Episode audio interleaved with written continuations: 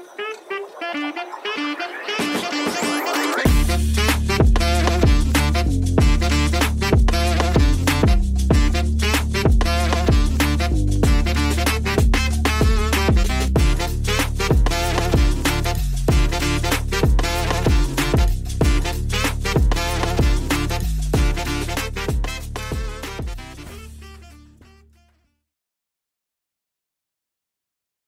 All right, what's going on, guys? Welcome to In the Zone. I'm your host, Garrison Roy, where we talk about being in the strike zone, where we talk about being mentally in the zone, and also different zones of training. And, you know, we do have several different types of segments. That would be rants, full length interviews, mental minutes, deep dive educational uh, segments as well. But today's it's going to be kind of a combo of both. It's going to be a rant slash deep dive. Uh, but do you have any questions, topics, or guests that you want on the podcast? Feel free to put that in it in the zone podcast 123 at gmail.com because it's the only way that the show grows, right? It's through word of mouth, guys. So spread the word. Throw it out there on your stories, share it via text, right? Share it out to someone that you know needs to hear this because I believe in value exchange. If you guys do that, for me, I'll continue to give out value through these podcast episodes. But without further ado, um, we're going to get into the topic for today, which is um, more of a study that I'm going to quote here, and I'm going to put it in the show notes, but also just on the topic of flat ground versus mound um, training, right? And I recently made a comment on on someone's post, and I won't um, you know name specifically. But you know i personally don't think that it was worth any of my athletes time to chase a flat ground velo and then transition them onto the mound. I would rather them focus on getting better at what they're going to be doing in the sport right? Like unless they're playing on the field if they're a two-way guy sure yeah we do need to spend some time on the flat ground. But if you're a pitcher and all of your throws are off of a mound,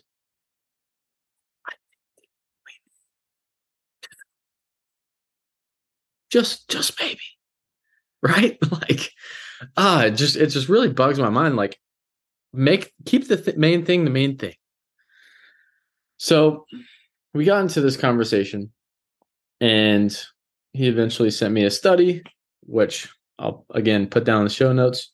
This was a study done in 2003, a kinetic and kinematic and kinetic biomechanical model for baseball pitching and its use on the examination and comparison of flat ground and mound pitching.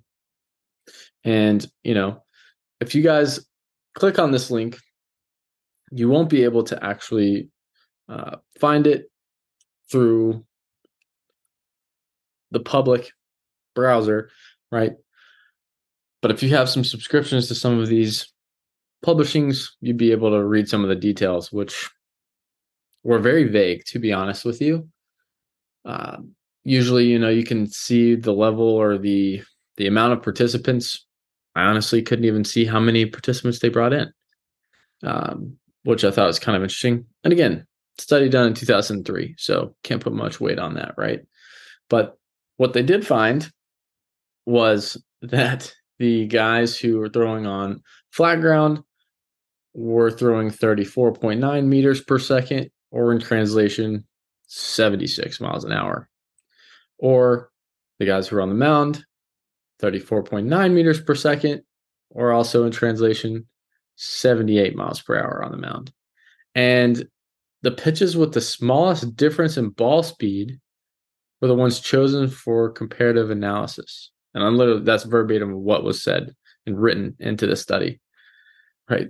So even if you threw one at 80 and then you threw another one on flat ground at 72, but there's a, a one throw in there where you had that was 73, they're going to compare the 72 flat ground with the 73 on the mound. Which is wild to me, but anyways. And of course, there is a correlation between velocity and stress. As velocity goes up, stress also goes up. Like it's pretty similar. But what I couldn't really fathom here in the midst of this conversation is like things change when you get on the mound. Right? Your movements change, your your overall uh, first move, how everything organizes off of a slope is going to be different. The timing of how your arm flips up when your leg hits the ground, right? Those are all factors into how that person's going to move and problem solve, you know, quote unquote problem solve to throw and get a guy out. Totally different than throwing on flat ground in front of a 10 foot net or in front of a net that's 10 foot in front of them. You know, but I, I just, I still can't get behind this study or even using it as something to validate what you do for your training because these are below average pitchers. They're like low level or maybe even below average high school kids for just velocity standpoint.